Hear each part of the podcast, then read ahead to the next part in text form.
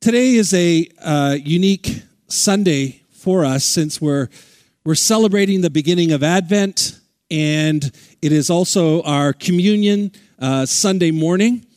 And so I would like to bring these two themes together today uh, by looking closely at one of the parts, one of the pieces of the Christmas story as it's found in the Gospel of Matthew. Now we know that the primary, the primary focus of the Christmas story is Jesus, the Son of God, taking on human form, being born of a virgin so he could die and be our Savior and is now our coming King. We, we, we know that that is the primary focus, the primary story of Christmas. But within that primary focus and that primary story, there are other perhaps secondary or supporting stories that are very, very important. Stories like the Magi or the shepherds, Mary, Joseph, the angelic host, all of these pieces that we, that we get to share and experience as we celebrate the birth of Jesus. And I believe it's in these supporting stories that we get a window into the heart of God and the purposes of God and the plan of God in terms of his ultimate plan and work through the coming of Jesus. As followers of Jesus, we celebrate the Christmas season uh, by focusing on the first advent, his coming, as was mentioned earlier, and also, as was mentioned earlier, in light of the fact that that first coming has changed our lives, it creates in us an expectation for his second coming. And so, for those of us who have experienced the, the power and the life changing impact of his first coming, we keep our eye to the future for the second advent, the second coming of Jesus. Now, we're in the Christmas season, and whether we're ready or not, whether we want it or not, the reality is it is here. And one of the most central traditions of Christmas around the world even though people celebrate in many different ways, those who celebrate Christmas around the world, there is something that most of us have in common. Obviously, first of all, being the birth of Christ, but as far as our traditions go, and that is sharing a meal with family and friends around the table. And so it doesn't matter where you seem to go and what the celebrations and decorations and traditions might be, usually central to most cultures' celebration of the birth of Jesus is a shared meal around a table. Some eat it on Christmas Eve, some eat it on Christmas Day. And for many, the Christmas meal is a significant part of celebrating the Christmas story, that first Advent, with family and friends.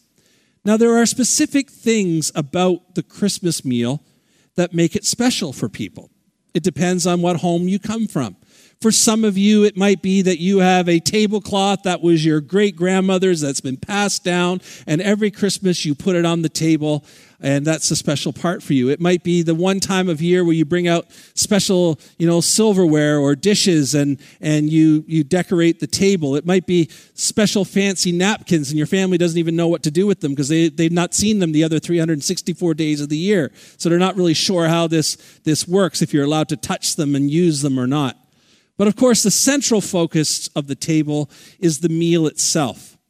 And so, you know, it, it just has different things for different reasons that represent different aspects of our lives and our culture and our families and our traditions. And so it makes up that special meal. I think what tells us most about our story as people looking in, if they were to look into the window of our Christmas traditions and celebrations, what tells the most about our story is who it is that we share our table with. That's really the essence of our story.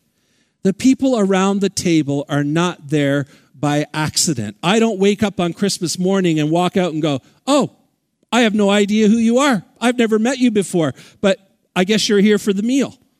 I suspect that is not how most of you also approach your Christmas meal, that having strangers just randomly show up. The people around your table are not there by accident. They're there for a reason. There, there's a purpose. There's something that has created an opportunity for them to be invited to your table. Now, when we look at the accounts of Scripture in that first Christmas celebration, if you want to call it that, it's interesting to observe who it is that's invited to the table. And I won't spend a lot of time with all of them because we, we it's the whole the whole Christmas season. But I will say this. What one might expect within the religious culture of the time, when something so significant is happening, those you would expect to be invited would probably be, well, the chief priests, the religious leaders, the Pharisees, the political leaders, the who's who of culture. I mean, the king is being born, the long awaited Messiah has arrived. Certainly, these would be the people who God would invite to this first celebration, to share in this first celebration. But they're not the ones that are at the table. They're not the ones that are invited to share the table. In fact, it was the most unexpected people who were invited to the table.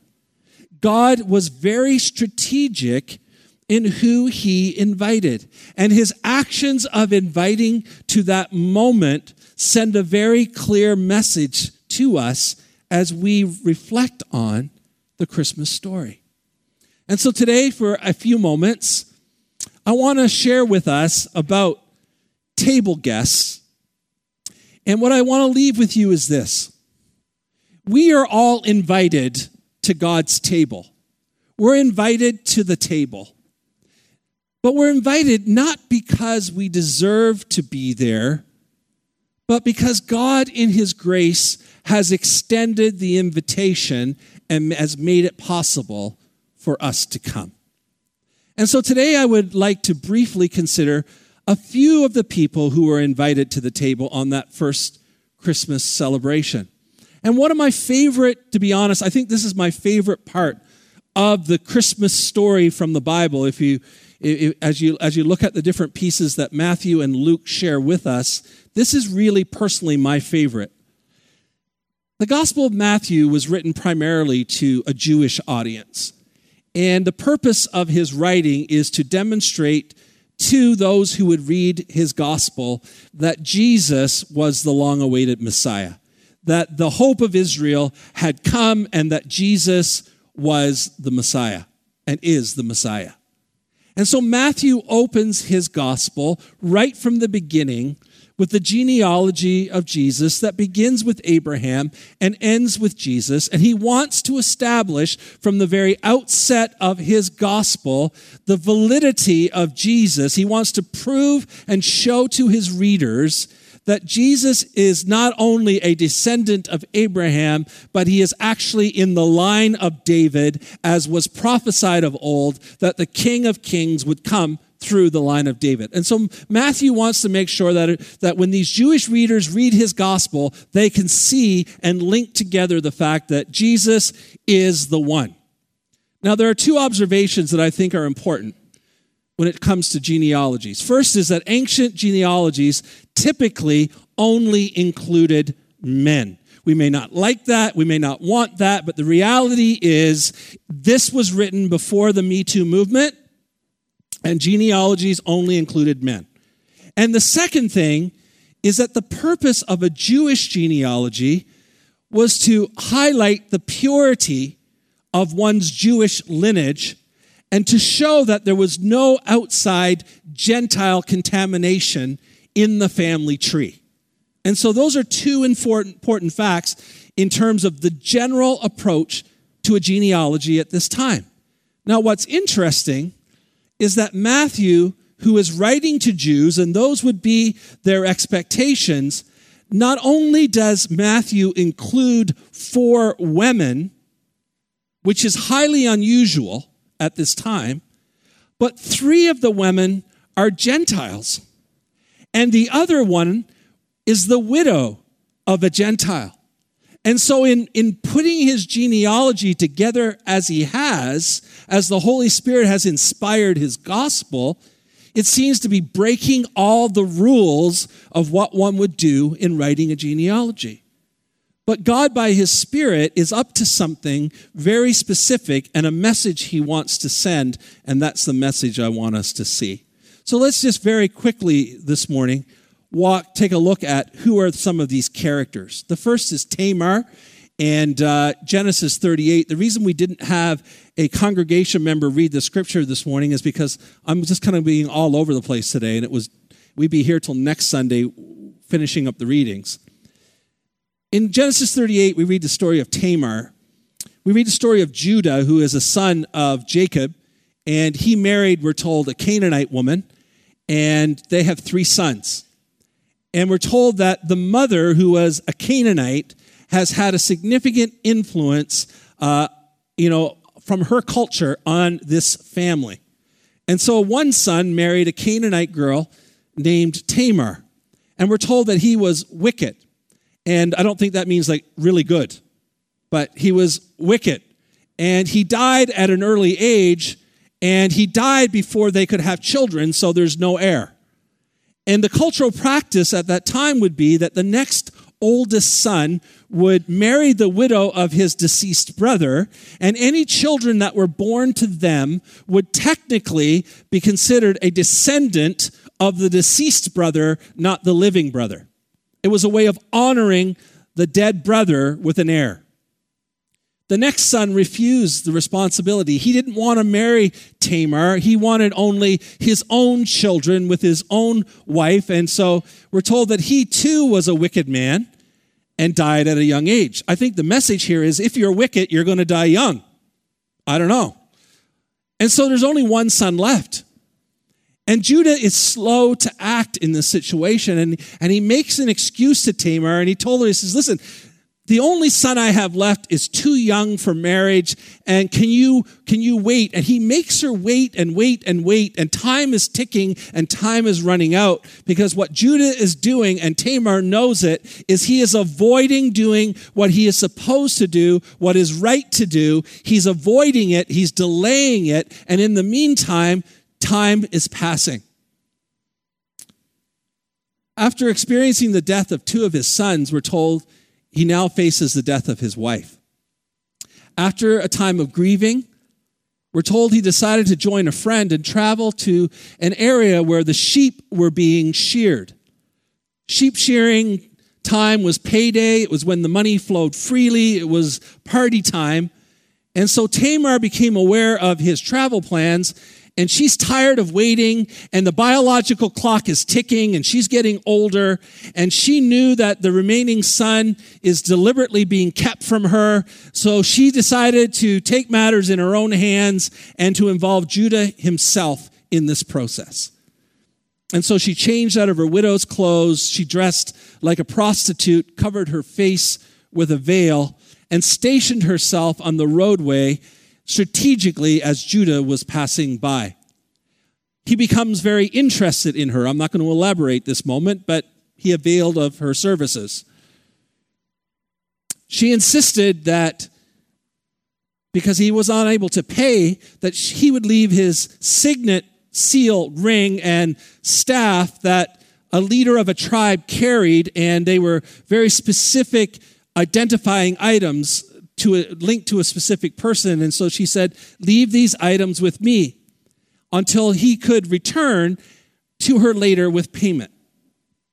We're told immediately Tamar returned home, changed back into her widow clothes again. Judah, in the meantime, sent a servant with a goat to settle his debt and to retrieve his belongings, but she was gone. The servant asked around about her and said, there's no prostitute in this area. We don't know who you're talking about. We've never seen anybody around. And so that was the end of that, or so it seemed. Three months later, a rumor came to Judah. He said, Tamar, there's a rumor out there that Tamar is pregnant. She's carrying a child, and the child is a result of prostitution. And Judah became very angry. And so he, he said, You know, I want her to be brought out publicly and I want her to be shamed in front of the people. I want her to be confronted in the, in, in the eyes of the people. And then we're going to burn her alive.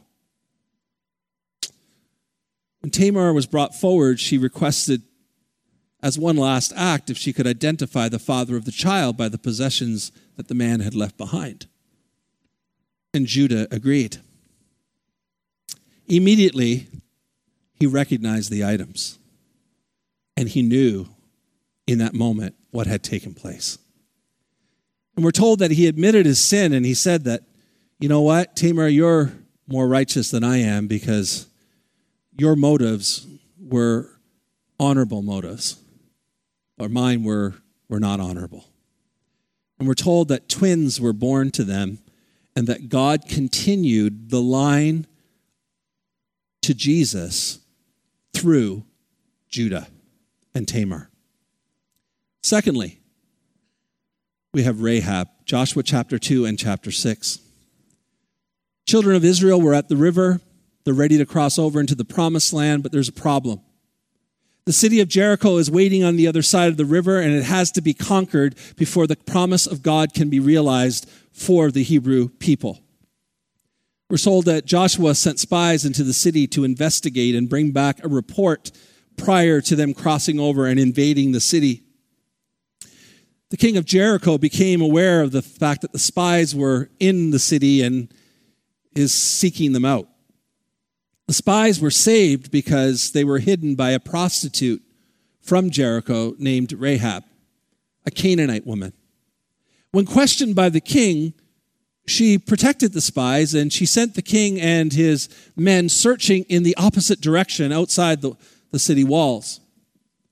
We're told her house was located actually in the city walls, so she lowered the men to safety through the window by a rope. They promised to protect Rahab and her family when the city was destroyed. In chapter 6, we're told that Joshua honored the promise and brought Rahab and her family to live amongst the Hebrew people. Rahab's faith in God resulted in the deliverance of her family, but not only that, she ended up marrying a Jewish man named Salmon, and if you look at the genealogy, they are in the line to Christ. Thirdly, we see Ruth. Ruth. The story of Ruth took place during the time of the judges. The story begins with an Israeli family, Elimelech, Naomi, their two sons. They temporarily relocated to Moab because of a famine. And while there, Elimelech died, and Naomi is left alone with her two sons. The sons married Moabite women named Orpah and Ruth. And in time, we're told both of her sons died, and Naomi was left with two Moabite daughters in law who were widows. Naomi received information that the famine back home in Israel had ended and decided that in light of everything that had happened, the passing of her husband and her sons, it would be in her best interest to return back home. So she informed the women of her decision and she encouraged them to stay in Moab, stay here with your parents, stay here with your families. The likelihood that an Israeli man is going to marry a Moabite widow is, is minimal at best, very likely possibility. And since both of them were young enough to remarry and have children, Naomi felt that their chances were better in Moab. Orpah decided to take Naomi's advice and stay with her family, try to start over and make something of her life. But Ruth, on the other hand, clung to Naomi insisting that she go with her. Naomi relented, decided to allow Ruth to return to Israel with her, and both of them set off for Judah. Ruth, in the end, and it's a long story, which I'm not, the intention is not to share the whole story with you this morning, is that she ended up marrying a Jewish man named Boaz, who was the son of Salmon and Rahab, the prostitute, the former prostitute. And we see that Ruth too became a mentioned part of the lineage of Jesus. And then the final one is Bathsheba. 2 Samuel chapter 11. It's interesting that Matthew doesn't just call her Bathsheba, he refers to her as Uriah's wife. Uriah's wife, bringing back to the Jewish people the memories of an event that had happened. Uriah was a Hittite but he was serving in David's army. And while David's army was off at war, David was on his rooftop and observed Bathsheba bathing. He lusted after her, even though both he and she were both married.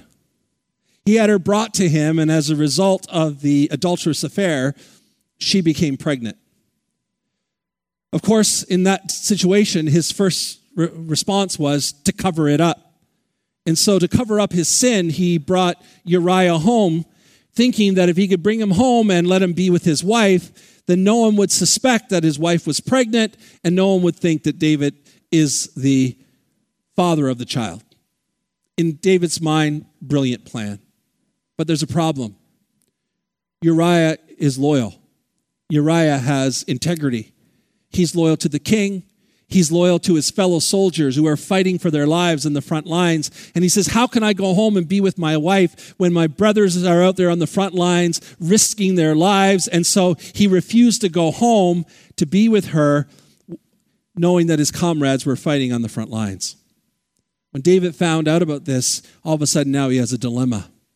And so he added to his sin by arranging to have Uriah placed at the front of the battle once he returned, where he would certainly be killed in battle.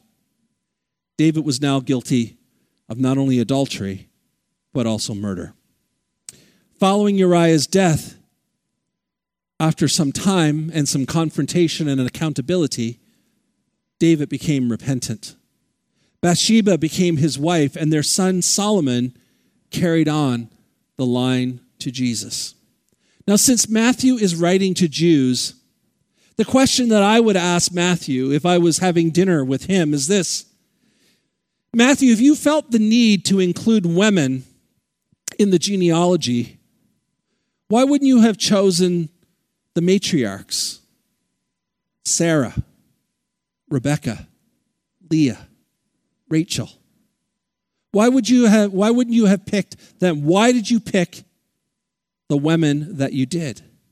If the purpose of, G- of Jewish genealogy, Matthew, is to demonstrate both moral and Jewish purity, why were four women who were either Gentiles or had strong Gentile connections included? Why did you do that, Matthew? We don't understand. And on top of that, some of them had sketchy pasts. Why would you include them in the genealogy? Well, I believe Matthew would answer us because it becomes clear as you read the entire book of what Matthew is setting out to do from the very beginning. Matthew's purpose is to demonstrate to his readers that, first of all, Jesus is born a Savior, he says, to all people. To all people. Even though these four were women, and even though they were all outsiders, and even though some of them had questionable paths, paths, their faith in God resulted in them being invited to the table and to become a significant part of what God was doing in the redemption of mankind. So, God, in His great mercy, and grace, has invited us into his story. We all in this place this morning have a story. Our lives tell a story of where we've come from and what we've gone through and what we've had to face and the decisions and the implications. We all have a story. And our story, God invites our story into his story. God invites all of us today to sit at his table, to experience his grace and his mercy in our lives. It's a privilege to be invited to his table.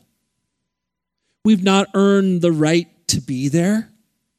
Outside of his grace, we don't deserve to be there. But he invites those whose hearts are open to the things of God, those who have a longing for God in their lives, those who are hungry for God. God's table is for those who are flawed and broken, those who have failed, those who have been hurt, those who have hurt others, those who have made mis- significant mistakes those of us who have been betrayed, those of us who have betrayed others. He invites those who've experienced deep loss, those who are struggling, those who are sick, those who are tired, those who are rejected, those who seem to lack purpose in their lives, see, those who seem to lack hope in their lives, those who don't know where to turn, those who don't know what to do. Us.